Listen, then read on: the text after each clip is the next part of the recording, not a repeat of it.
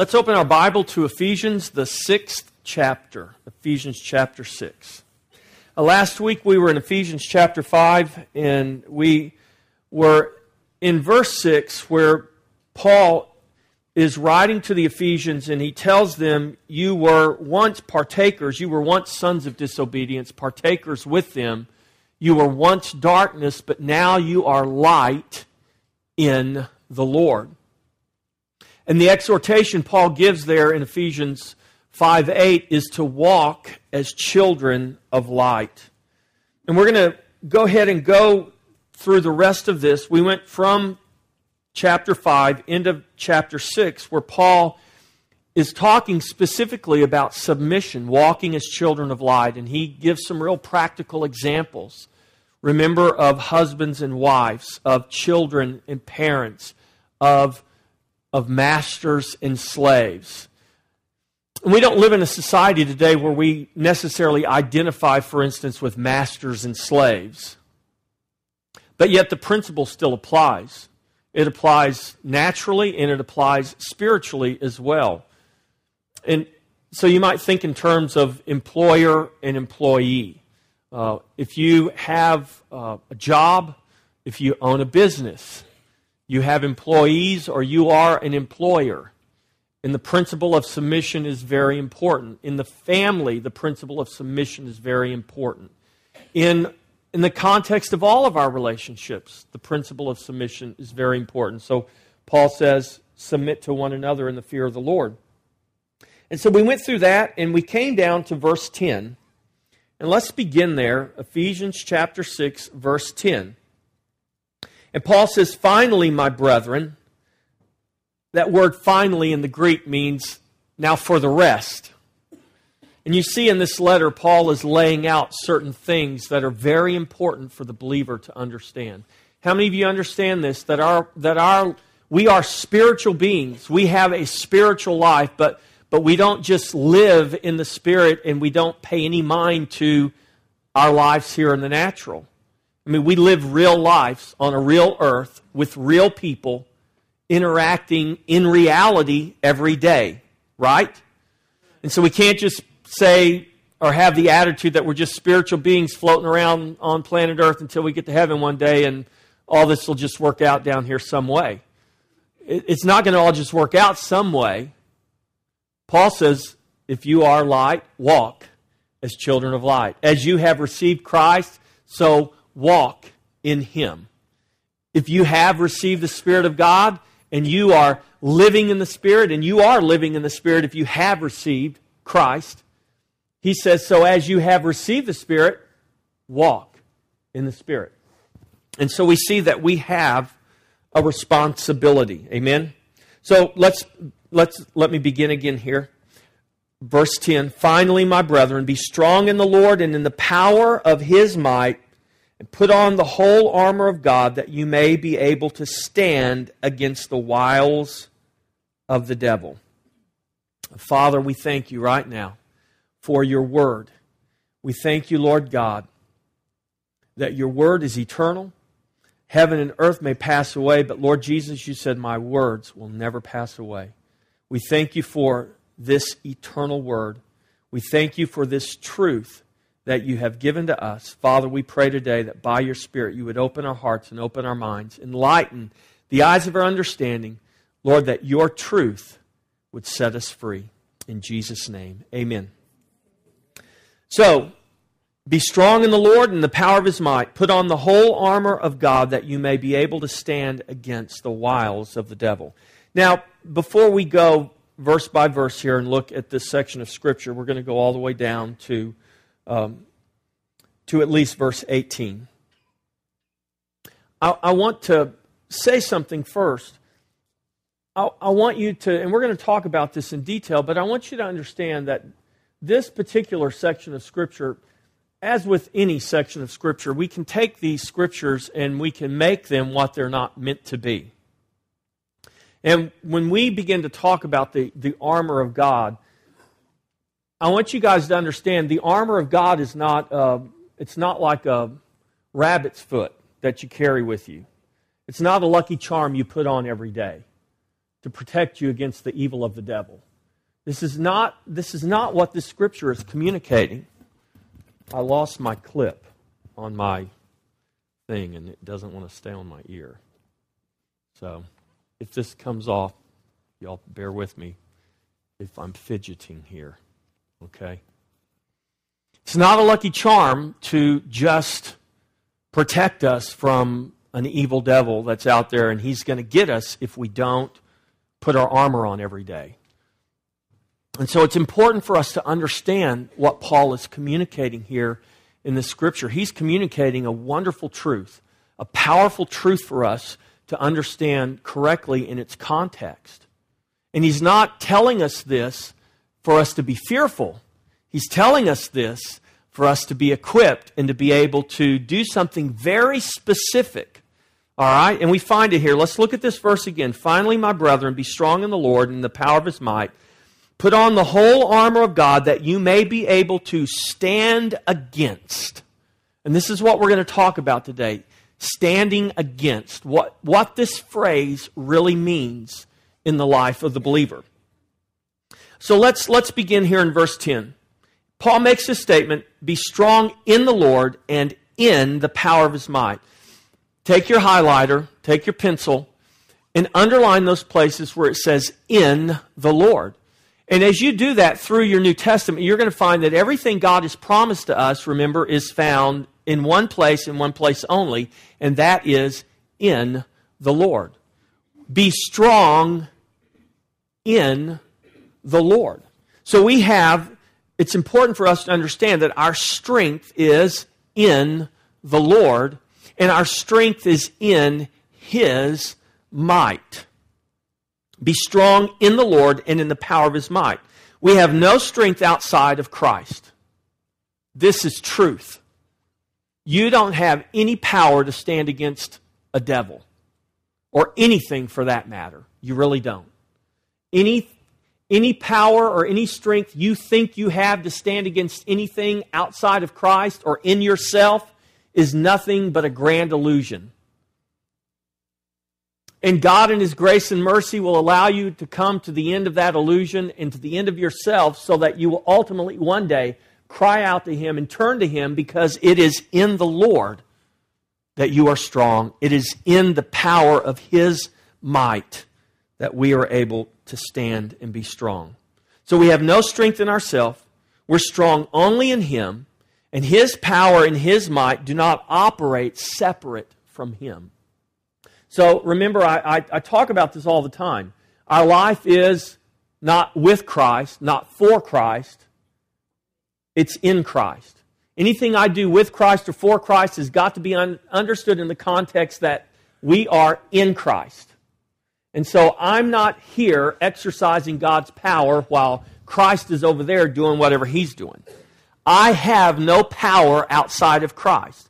God doesn't lend me his power so I can go over here separate unto myself and do something that he wants me to do. Any more than your hand is going to leave your body to go and do something that it wants to do. There, there is a oneness and a connection that, that is understood and implied there. Be strong in the Lord and in the power of his might. So our strength is in him. We have no strength outside of Christ. Our strength is in the person of the Lord. Look what it says. Paul says, Be strong in the Lord and in the power of his might. In Christ, in the person of Christ, his strength is resident. Why? Because he is Christ. Because he is the Lord. Because he is the mighty one. He is the powerful one. Christ is and there is no power outside of him. So we're strong in him, resident in the person of Christ. And our strength, our strength is resident in him. So as we reside, abide, dwell in him, guess what? We are strong. In him, we are strong. Now, this should be good news for you. This should be great comfort because you're not out there trying to make it on your own. You were never meant, you were never created to make it on your own. You were created to live in fellowship. You were created to be a member, a part of the body of Christ. Your strength is in Him, and your strength is in the power of His might. Our strength is in the power of His might. We are strong in Him and in the resources of His power and might. His power, the power that created the world around us, the power that opened blind eyes, the power that healed the lame, the power that caused him to, to rise out of that grave. You are strong in the Lord, in the person of Christ, but you are also strong in the power of his might that works mightily in you and towards you. So in him, it's not that in him we possess power. It's that in him we are possessed by his power and might. Do you see the difference? My hand doesn't possess any power in and of itself, but my hand is possessed by the power that's in my body to do what my head tells it to do. You don't possess any power, you are possessed by the Lord God Almighty, the God of power and might. He has caused you miraculously, supernaturally, to be in Him, part of His body, a member of His body. So His power and might cannot be used apart from Him any more than your hand can be used, can use the power of your body apart from your body or your head. So the reason I make that distinction, church, is for this. Because we really need to get out of this mindset that me and God live separate lives that God's up in heaven observing my every move, wondering whether I'm, you know, He's watching to make sure I do everything right. And if I do something wrong, He's going to smack me. Well, you know, uh, He's going to punish me because He's, he's just watching every move I make to make sure I do everything right. That's not who God is. God doesn't want to punish you. God wants to redeem you. He wants to save you. He wants to heal you. He wants to restore you. He wants to take that which was broken and He wants to make it whole. Amen? Now, that might mean that you're going to be disciplined. That might mean that you're going to walk through some places in which God will discipline you. Don't confuse discipline with punishment because he, he don't want to punish you. He wants to discipline you.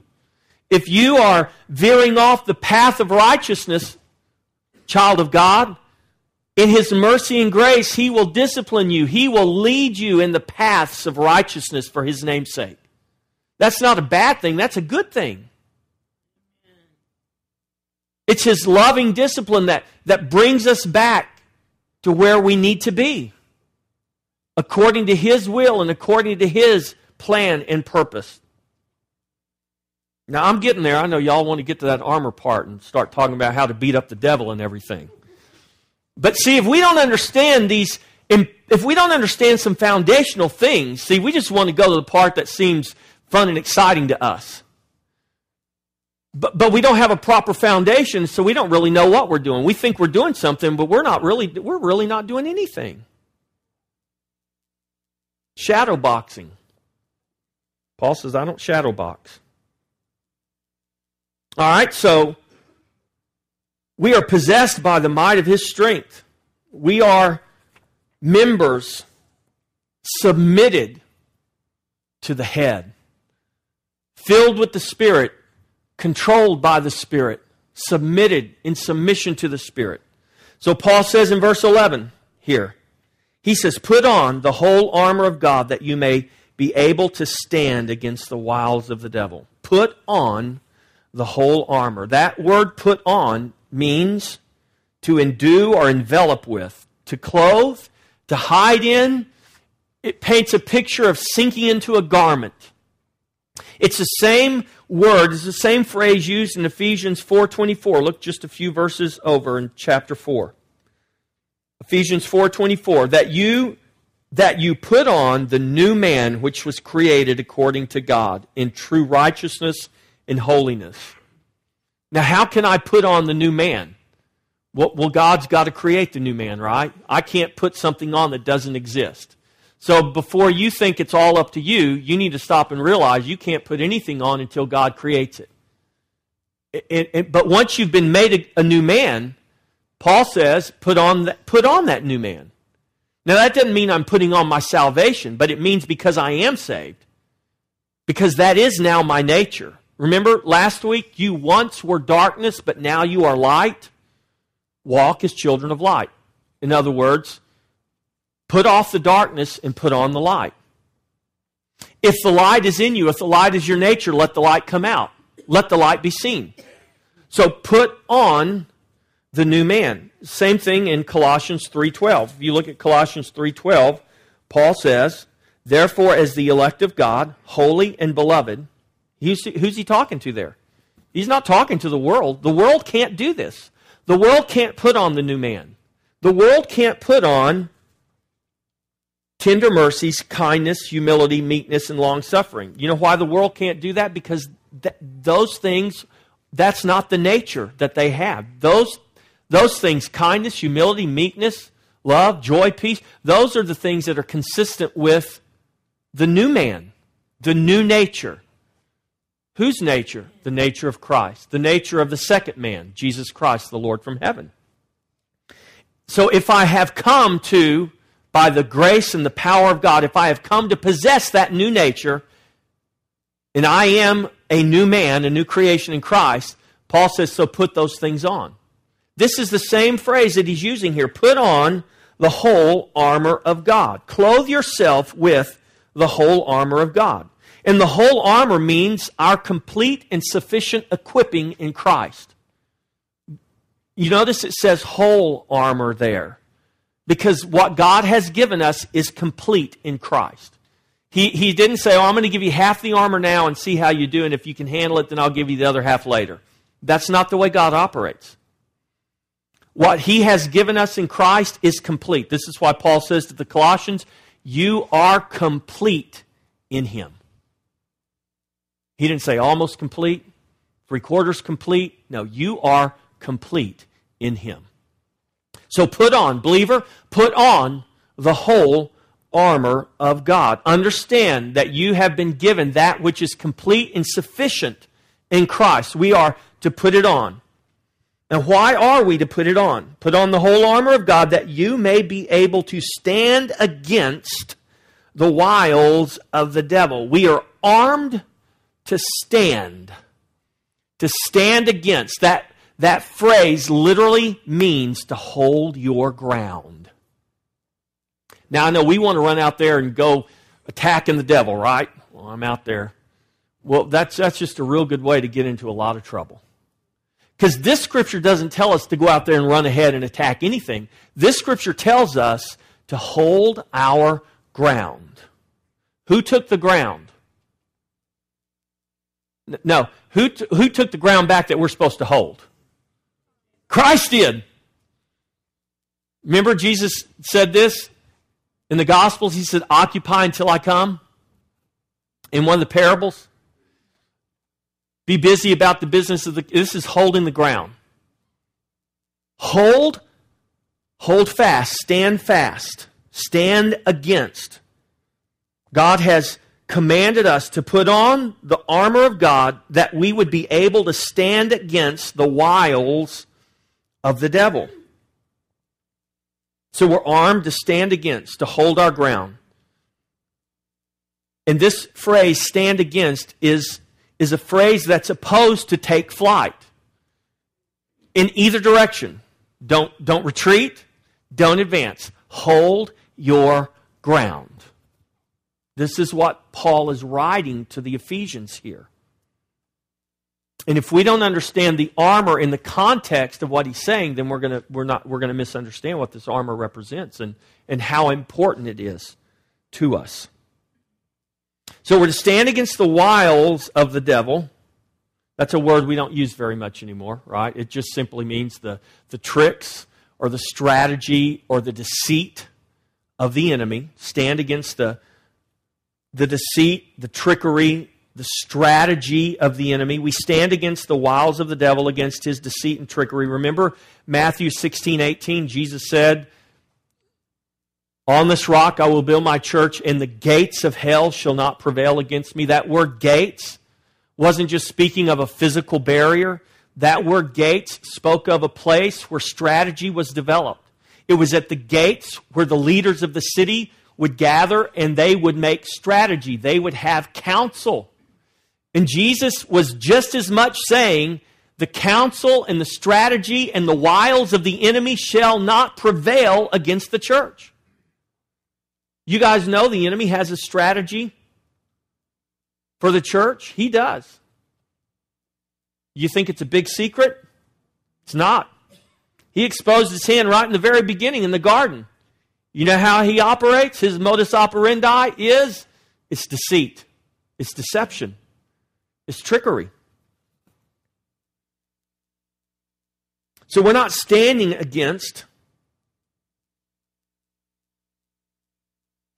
this mighty army. We're armed to stand to hold our ground against the, the wiles of the devil, the trickery, the strategy. We're not standing against a mighty force. We're standing against a, a defeated foe. He is dangerous. He's dangerous in that he can deceive and he will deceive. When, when Paul says, give no place, give no place to the devil, he's saying that because he doesn't want us to fall prey to his deception.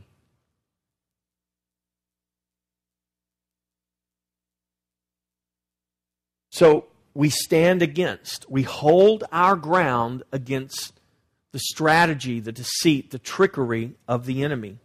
We stand in the power of the Lord, not against the power and might of the devil, but against his trickery and deceit, against his strategy.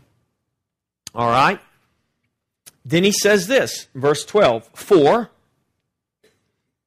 he's reminding us here who our enemy is. For we do not wrestle against flesh and blood, but against principalities, against powers, against the rulers of the darkness of this age, against spiritual hosts of wickedness in the heavenly places.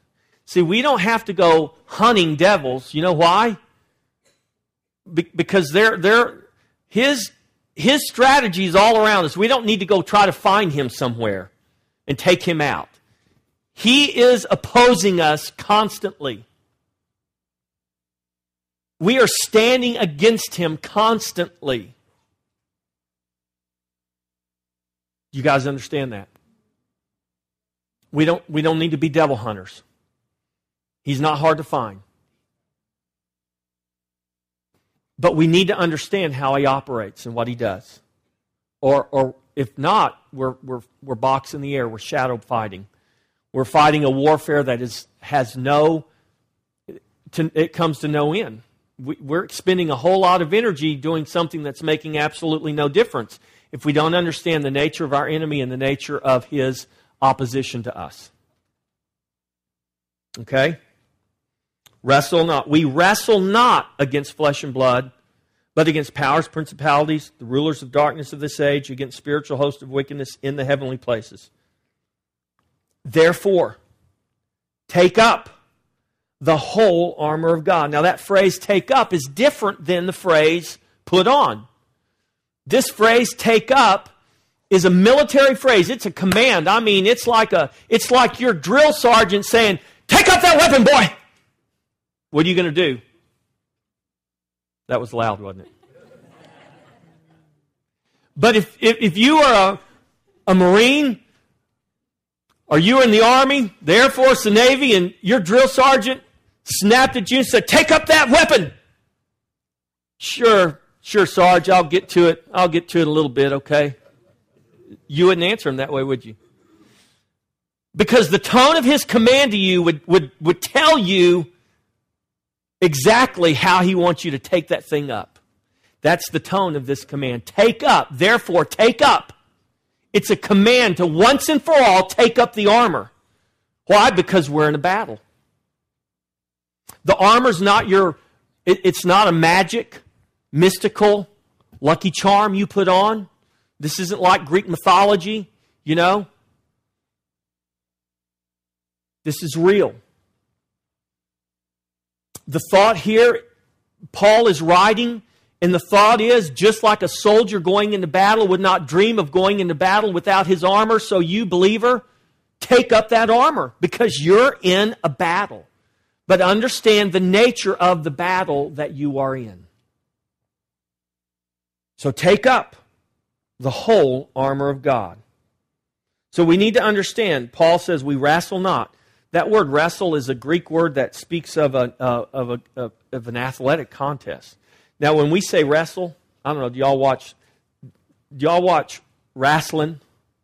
Rest, wrestling? I, I don't, I have never gotten into wrestling. I had a friend one time who was convinced that stuff was real, and he got so mad at me because I told, I, I just, I'm like appalled. I'm like, dude, don't tell me that you really believe that stuff is real. It's real. I said, oh, you're not that stupid, right? He, he got so upset with me that I challenged that, that whatever, whatever they call it, you know, is World Wrestling Federation, what a WWF or what, that it's, it's real. That's not real. That's as fake as it gets. But now this, what Paul's talking about here, this is real. Paul ain't talking about the WWF right here, okay? We ain't talking about Hulk Hogan or I don't even know who the, the guys are now. You know, back back in back in that day, it was Hulk Hogan, and you know, I don't know. Y'all help me out. Now they don't even have that. Now we're into like ultimate cage fighting, and I'm like, Lord Jesus, help us. I can't even go there. Don't even get me started. oh Lord, don't even get me started. Help me walk away from it, Lord. Okay, let me stay on task here. I'm not going to go there. Anyways, this is the real word, though, here. It's an athletic. Do you know in, in, in the Greek culture, when they, in their wrestling competitions, you know what would happen to the loser? It's important to win. Because the loser in this competition would have both of his eyes gouged out, and he would live the rest of his life in blindness. So the people Paul is talking to here, they understand the terminology that Paul is using. They, they understand the implication that Paul is, is making here. This isn't a this isn't a fake thing. This isn't a make believe, put on a show thing. This is a for real thing. Your enemy is really out to get you. But the good news is, we stand where? This is why he started out the way he did. Finally, brothers, be strong in the Lord and in the power of his might. Because in the Lord, guess who can't touch you? Now, I didn't say you weren't going to have difficulty in your life. Satan touched Job, but Satan ultimately was powerless against Job because Job was under the lordship under the might and power and strength of God Almighty. Even though Job went through horrendous things, God put the limits on what the enemy could do to Job. And don't tell me those things came upon Job because he feared. That is a bunch of hogwash. Those things came upon Job because God allowed them to. You say, well, that's not fair of God. Who are you, oh man, to call God unfair? Who, how is the clay going to say to the potter, Why did you make me or do to me the way you did? We can't, we can't go there, church. But here's what we can do we can absolutely trust in the goodness of our God of power and might. And He has given us an armor and an equipment to stand and to stand firm against the wiles, the schemes, the treachery, the strategy of the enemy.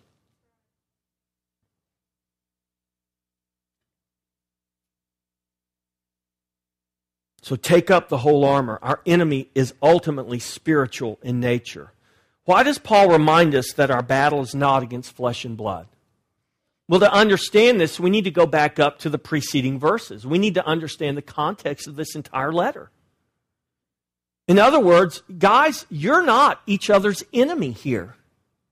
Wife, your husband is not your enemy. Husband, your wife is not your enemy. Children, your parents are not your enemy. Even when they do make you obey and you don't want to, they're really not the enemy.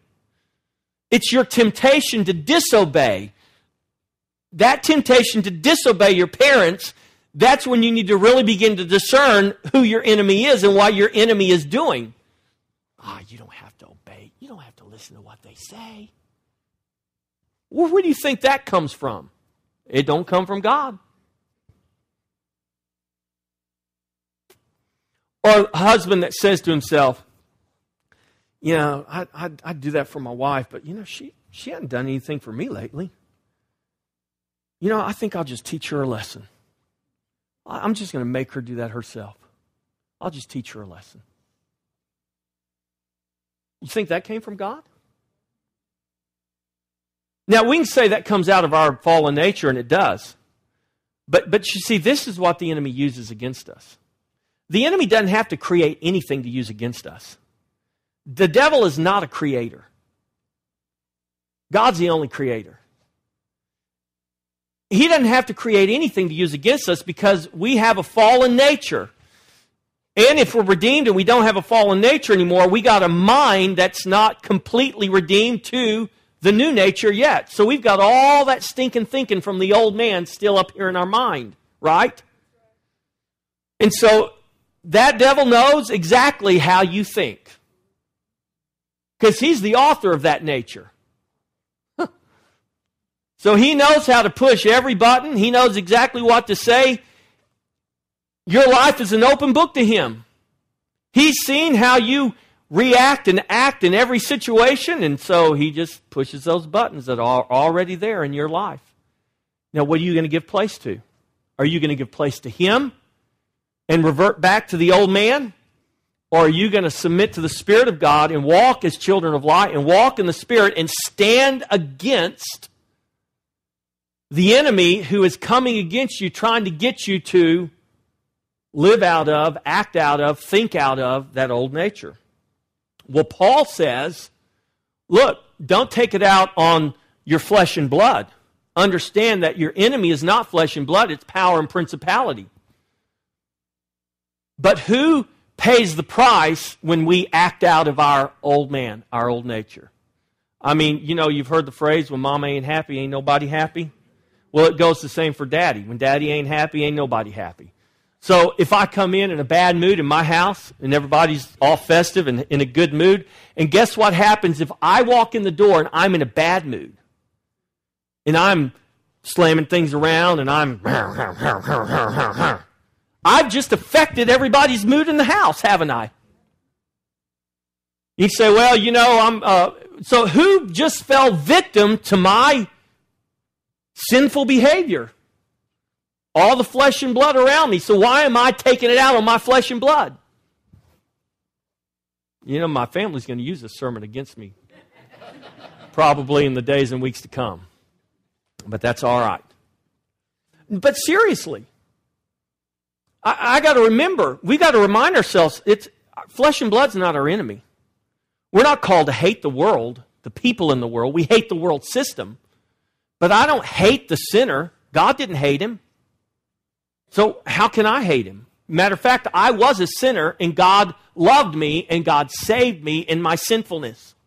So, what right do we have to hate sinners and to hate those people outside of Christ? We have no right to hate them. Now, we call sin sin and we don't compromise our message. And they may perceive that as hate, but that's not hate. Far different. Matter of fact, that might be the, the greatest love anyone's exercised toward them to tell them the truth because if they don't know the truth, they can't be set free. And so here we are, commanded to take up this armor, this once and for all command, that you may do what? That you may withstand. That you may withstand in the evil day, and having done all, to stand. The end of everything we're going to talk about here is to stand, is to hold our ground, is to not let the temptation and the sins and the things that are cast our way, that are put before us, that those things would not allow us, that those things would not cause us to lose ground, to take flight, to give, but, but we're called to stand. So take once and for all. We don't put it on and off every day. You don't take it off before you go to bed and put it on when you get up in the morning. That's not the picture Paul is giving us here.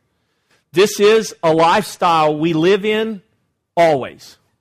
You don't jump in and out of Christ. You're, you're either in Him or you're not in Him. If you're in Him, you're in His strength. You're possessed by His power and might. The idea here is that this armor is something we're commanded to take off, take up, and the command to take it off and to put it down has not come to us. There is no command to put it down. The command is take it up, put it on. And there is no command to take it off. So this isn't a thing, you know, eh, don't, don't get upset if you leave the house and you didn't, you know, quote this scripture. That, that's not what this is. It's a reality I live in. It's just, it's just part of who I am. It's part of my understanding. Okay, so there's an evil day. The evil day. This is, he's talking about a day, a real day. And I believe that every believer, every believer is going to have to withstand. There is an evil day in the life of every, maybe more than one evil day. Have you ever had a day where you just felt like all hell came against you? Oh, thank you. This is driving me nuts. Okay. Thank you. Sorry about that. The little clip just disappeared. It's terrible. All right, so this evil day, there is an evil day of onslaught for every believer to withstand, and having done all, to stand. To stand in what? To stand in truth. This is what this is about. Okay, so let's let's begin in verse 14 and let's talk about the armor. Stand therefore. Here's how Paul begins this verse, and he tells us, he describes to us this armor what's interesting, he, he describes it in a way that's very, uh, it's very logical. If you were actually going to take this armor and put it on, this is, this is how you would take it up, and this is what you would do, more or less. All right, here we go. Stand therefore, having girded your waist with truth, the belt of truth. This belt of truth, the, the belt was a very, very important part of the armor. The first thing a soldier would put on was this belt because this belt held everything together. It held his clothes together, it, it, it, it held his sword, it held his armor, it held everything. And the belt of truth not only held everything together, but it gave the soldier freedom to move because he didn't have to worry about losing everything. It just, it just kind of held everything together there. It gave him freedom of movement. It gave him liberty to move and to work and to do his warfare. If he didn't have a belt, he'd be in big trouble. And so this is called the belt of truth. Everything hangs on the truth, church. Do you realize that? Everything we do and everything we believe, everything we profess, who we are, it hangs on the truth. If it's not true, then, then we don't want it. In our life, everything must hang on the truth. Where is the truth revealed to us? Right here in this word. So, what if you have an experience that is contrary to this word? Do you believe your experience or do you believe the truth, the word? You believe the word. Everything must hang on the truth. But this is not just talking about the word of God. This is also talking about the lifestyle of the believer. This goes to the point of our character, our integrity. So we're out there in the world. What is it the enemy is wanting us to do? He wants us to live, to act, to be contrary to who Christ is. Where are we standing? We stand in Christ. Where are we strong? We're strong in Christ. Where is our witness? Our witness is in Christ. It's all about Christ. And so, the belt of truth, our integrity is important. Why? Because if we lose our integrity, we lose our witness. And it all falls apart. And so I want you to understand that these, these principles, these things in the armor, aren't just talking about big spiritual themes, it's also talking about where we live life every day. So, how does the enemy come against us?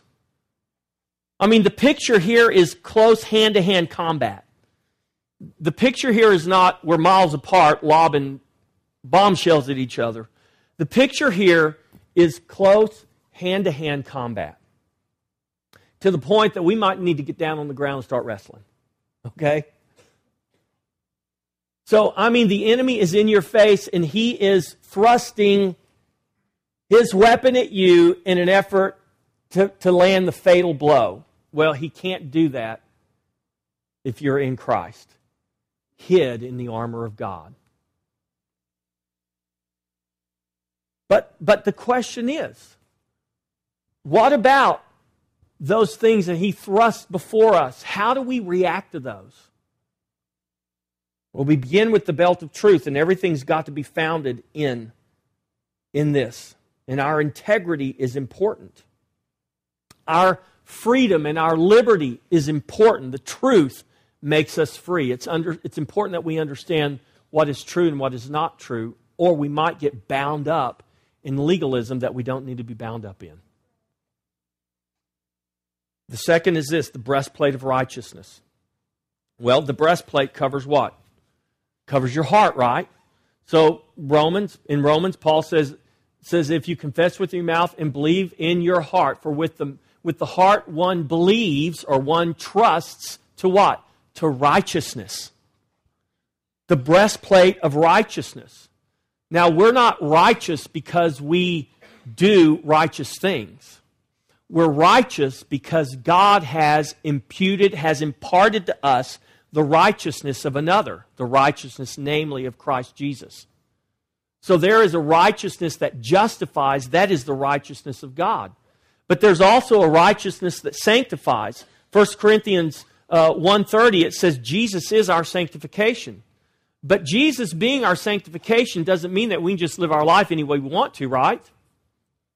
I mean, so in my heart, what's in your heart? A heart of faith will be a heart that desires righteousness. It doesn't mean you do everything righteous all the time. It doesn't mean you make you don't make mistakes because we do make mistakes. We fail constantly. But because Jesus is our justifying righteousness, I'm not punished for my failure. Jesus was already punished for all my failures. But the fact that Jesus was punished for my failures also does not give me a right to continue living in a certain manner. And I say, eh, it's all right. It's okay. It doesn't really matter what I do. Let's, I know I've got an idea. Let's be even more sinful so that the grace of God can abound more. Paul says, God forbid. You guys have missed the point. And so the breastplate of righteousness Yes, it can speak of the justifying righteousness that we have in Christ Jesus, but I believe it also speaks to the righteousness that we are to walk in. So when those, those things are thrust at us, when temptation comes to us, when the deceit, the trickery, the strategies of the enemy come to us, how are we going to react? What is in our heart? Has our heart been covered with, protected with his righteousness? No one's looking. I'm going to go ahead and take this. They'll never know. Well, that's true. No human may never know. You may never get caught, but guess what? What just what what did you just do? There's got to be yeah, I mean, God knows.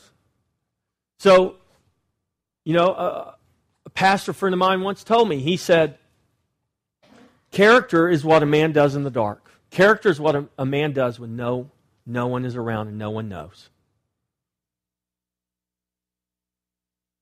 So it's not good enough just to have a fear of getting caught. It is the righteousness of God in my heart, the breastplate of righteousness. The enemy will test that with you. Go ahead and go ahead and take that. Nobody will know. They don't need that money. People get caught shoplifting at Walmart and they say, I didn't do anything wrong. Walmart's got plenty of money. I need it worse than they do. That's not the point. How much money anybody has is not the point. The point is stealing is wrong. So don't steal because it's wrong. So our hearts, the breastplate of righteousness, not just his sanctifying, justifying righteousness, but, but my walking it out righteousness. Not to become righteous, but because I am righteous in him. Not to get saved, but because I am saved. Shod your feet with the gospel of peace, with the preparation of the gospel of peace. Now, this is an interesting thing. We think that this means that our feet are ready to go out and preach the gospel. That's not the picture being painted here. These soldiers aren't going anywhere. Remember, what was the point of the armor? To stand against to hold our ground. The point of these sandals was not to go out and preach the gospel. So then why are we why are our feet prepared shod with the preparation of the gospel of peace? What is the gospel? Again, it's the foundation of everything we are. It's the foundation of the truth of who we are. So what's interesting is these soldiers, they had they didn't wear combat boots like soldiers today wear, they wore sandals. And so they would put these sandals on, they would they'd wrap they'd have leather thongs that you know they'd wrap their feet with and, and tie these sandals. And what they would do is they would put these the bottoms of their sandals would be studded with nails. You know why they were studded with nails? They were studded with nails so that have you ever tried to hold your ground with a pair of flat leather sandals? You ever tried to walk up and down a, a, a, dirt hill with just no traction on your shoes? What happens? You slide. So these sandals would have nails studded in the bottom of them so that as they stood there against the onslaught of the enemy, they would literally not be pushed back, but they would be able to hold their ground. Why are our feet to be prepared to be shod with the gospel?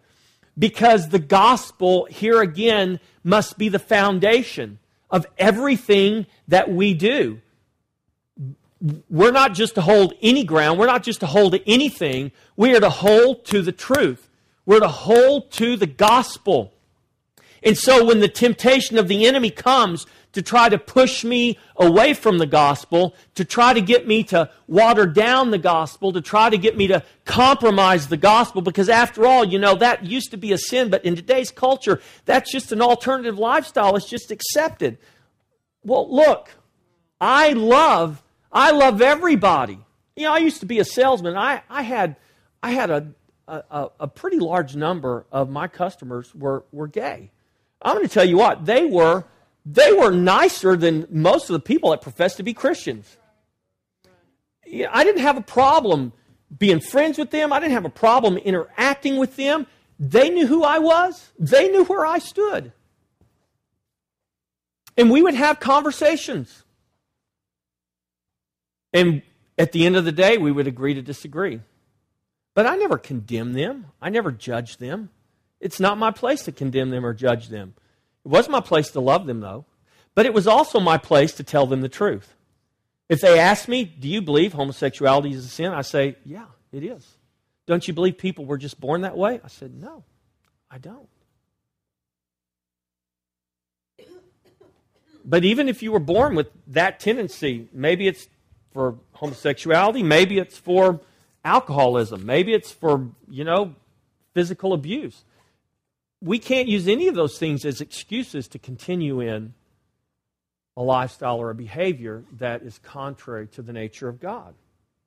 And so, having your feet shod, having your feet prepared so that you can hold your ground against the onslaught of the enemy. So now we say it's the culture. The culture is putting pressure on the church. Well, you can call it the culture, but the reality is we've believed a lie. We've allowed compromise to come in because we have not shot our feet properly. Maybe because we're afraid we're going to offend too many people. Maybe if I preach that, you know, people won't come to my church. Um, you know, man, I don't want to offend that guy because he gives a lot of money every week, so we'll just pretend like, you know, that's under the radar and it's okay. We just kind of will skirt around that issue. No, we can't do things like that. We can't.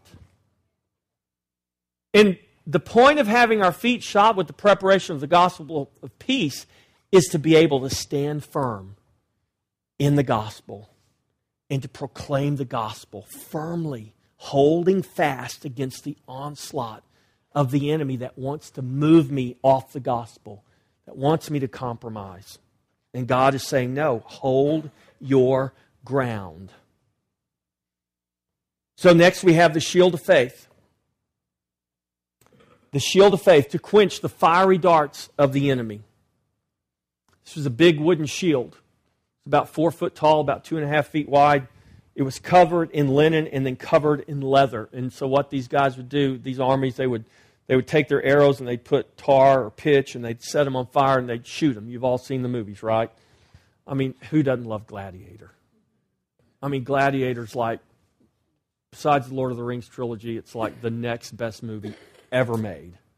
If you've not seen Gladiator, you should watch it. It's really good. It really is good.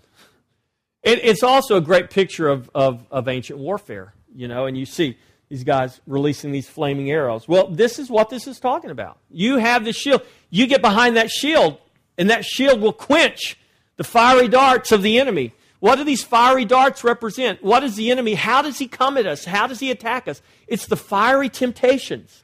I mean, the temptations can be anything you can imagine, right? That's the problem. We imagine too many things, right? We let our minds run wild. Instead of doing what Second uh, Corinthians 10 3 through 5 says, instead of capturing our thoughts and, and incarcerating them and making them obey Christ, we let our thoughts run wild. And then we get the scenario found there in James where we have this thought that's in our mind, and if it rolls around there long enough, it will conceive, and once it's been conceived, it will eventually give birth, and once it gives birth, it will produce what? Death. And, and you can define that any way you want to. But the reality is, we're called to capture our thoughts, not to just let our imaginations run wild. And so these fiery darts, they can come in many forms. It's the shield of faith that will quench those fiery darts. It's my faith that says, you know what? The weapons of my warfare are not carnal. They are mighty. I am not going to let that thought run wild in my head. I'm not going to just entertain this thing because if I entertain it long enough, my thought's going to turn into a what? An action. I mean, no man that's ever had an adulterous affair on his wife did it without first what? It started with a lustful thought. And that lustful thought eventually turned into an action. And, and that applies to anything, anything you want to apply it to. That's how sin works. That's how the devil comes to us to tempt us. The shield of faith to quench those fiery darts of the enemy. And what, what faith what? Again, in my heart, the faith that's in my heart, the faith that God has given me, the faith to stand against, the faith that says that's not who I am. The helmet of salvation. So he says, and take the helmet of salvation and the word of the Spirit. He puts these last two pieces of the armor together because that helmet was hot, and that soldier did not put that helmet on until he had to. And so you see a progression here, literally, of, of how a soldier would dress in his armor. But the helmet of salvation is important here because just like the breastplate covers the heart, the feet help us stand firm. This helmet covers what? It covers our head. Who's our head? I mean, the very fact the helmet of salvation speaks of Christ, our head. It speaks of our mind. Where, do the, where does the assault of the enemy hit you first? In your mind. If you're fighting a warfare like this, where do you want to land? Where is the fatal blow going to land? More than likely, they're going for the head. So, the, the helmet of salvation, your mind firm and protected in the knowledge of Christ. Your mind firm so that you're not in and out. Oh, I had a bad thought today. Man, I, I guess I lost my salvation. I need to get saved again. No. See, your, your mind has got to be firm. And you've got to understand who you are in Christ. Christ is not a revolving door that you're coming in and out of based on your behavior. If He saved you and you're in Him, then you're in Him, honey. And because you're in Him, now you need to walk as you are in Him. You need to stand as you are in Him. You need to talk as you are in Him. Well, well, I tried that, but I messed up all last week. Okay? So repent. What's that mean? Change your mind. Change your mind and get back on the road. Get up and go. Because God didn't stop loving you because you messed up last week. Because you were messed up when He loved you to begin with. So, why do we think when we mess up after He has extended His love to us that He's going to stop loving us? Doesn't make sense, does it? But guess who wants you to believe that? Your enemy here. Guess what the helmet of salvation does? The helmet of salvation helps you come to a comprehension and understanding that says, you know what? Salvation in Christ is not a revolving door. And so I'm in Him. So what am I going to do? I'm going to stand in Him. I'm going to stand firm. I'm going to withstand. I'm going to grow in the knowledge of Him. I'm going to renew this mind to the salvation that I have in Christ. So your mind firm and protected in the knowledge of Christ. And the last is the sword of the Spirit, which is the Word of God. It's the only offensive piece of equipment that you've been given. But the point of what Paul is saying here in Ephesians 6 is not for you to go on an offensive. The point is for you to stand against, to withstand, to hold your ground, to dig your feet in, and not be moved by the trickery, the deceit, and the strategy of the enemy. To understand that everything you have is in Christ. It's, it's held together by the truth. Everything here speaks of truth. We stand in the truth. We withstand in the truth. And so we see this picture of our warfare here is one of standing against the onslaught that is coming against us. This is why I say we don't need to go out and look for devils. They're, they're coming to you, okay? The enemy's coming at you. But the good news is, let him come all he wants. God has given you his armor. Now, there's a big difference. Saul gave David his armor, and David couldn't use it. The armor God gives you is God's armor, but I promise you, this ain't like Saul's armor. Okay? Well, God, you're too big. I can't wear your armor. It doesn't fit. No, this armor fits you. You're, you're in it. You're hid in it. You're enveloped in it. And you're to stand in it and to fight in it. And your victory is assured. This isn't a picture of a standing victorious. This is a picture of a standing against an onslaught. But do we know that we are victorious? Do you know that you're victorious, church? You absolutely are we know the enemy is not going to overcome you. Why? Because God promised. But is there an importance of standing firm, even though we know victory? I mean, if we all know we're victorious, then why don't we just all go and, you know, have a cool glass of tea and kick our feet back and wait until, you know, God's going to do what He's going to do? Uh uh-uh. uh Because what? We have a responsibility. We've been commanded to put it on and take it up. We've been commanded to stand against, to withstand, to hold our ground. Now, verse 18 praying always. Now, prayer is not part of your equipment. Prayer is, prayer is what we do as believers.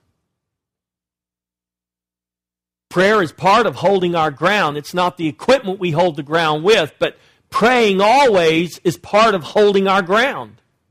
But what are we doing? Look what it says praying always with all prayer for all the saints. Praying always. 1 Thessalonians 5:17 says pray without ceasing. What is that? It's a mind and an attitude of prayer. It's, it doesn't necessarily mean that you're going to spend four hours on the floor every day praying at a specific time. But do you live your life with an attitude of prayer in the midst of everything you're doing all the time? I'm not talking about being goofy or mystical. But I mean, while you're working your job, you know, does your mind go to the Lord? Does your mind go to the things of God? Do you think about maybe friends or family or people or situations? And you just you just lift those things up to the Lord. It doesn't have to be a mechanical thing. It should just become an organic lifestyle that we live. Pray with all prayer in the Spirit. That word in the Spirit does not mean that you're praying in tongues. That word in the Spirit means you're not praying in the flesh. You're not praying according to the flesh and the carnal mind. That means you're praying under the guidance and in the power of the Spirit. This isn't your prayer. This isn't your good idea. This is the will of God that we're declaring. Well, how do I know what the will of God is? Well, get in the Word. It's all right here. Begin to declare the Word. Begin to pray the Word. Begin to in the Spirit. That means I'm not praying what I desire. I'm not doing my own thing. I am praying according to the Spirit of God, according to the counsel of God, according to the wisdom of God. Praying always with all prayer for all saints in the Spirit. Prayer I want to end with this for all the saints. Praying always with all prayer and supplication in the Spirit, being watchful to this end with all perseverance and supplication for all the saints. Why are we commanded to stand against? For ourselves or for all the saints? Why are we commanded to withstand the onslaught of the enemy? For ourselves in our own situation, my four and no more, or for all the saints. See, if we begin to realize that what we do, the lives we live, have an, an effect on all the saints, on the church, because we're not separate from one another, we're united in one another. We stand as one, praying for all the saints, praying for. You notice he said praying for, not tearing down, but praying for, building up the saints, building up the body of Christ. This is, this is the picture. He, how do we know that's what he's talking about? Because this is exactly what he pictures us in Ephesians 4. Look at 416. From whom the whole body joined in it together by what every joint supplies, according to the effective working by which every part does its share, causes growth of the body for the building up of itself in love. There is a picture of the body of Christ building itself up in love. And Paul is affirming that here. We stand firm, we withstand, we hold our ground for the sake of all the saints, praying always with all prayer and supplication in the Spirit for all the saints to build up, to strengthen the body, to stand as one in Christ. Be watchful to this end with all perseverance and supplication for all the saints, for the church, for the church. What we do is not just for ourselves, it is for the church. Our prayers are not just for ourselves. Prayer, with all prayer in general, and supplications, and those special requests and petitions that apply to us directly. Both are relevant, but we do all for the sake of all the saints. Our warfare is for the sake of all the saints, just like our prayers are for the sake of all the saints. To stand, to hold our ground, to stand against the onslaught of the enemy. Be strong in the Lord and in the power of his might. Amen. All right, we're going to stop right there because it's 12 o'clock. And I want to pray for Amy. Can I pray for you?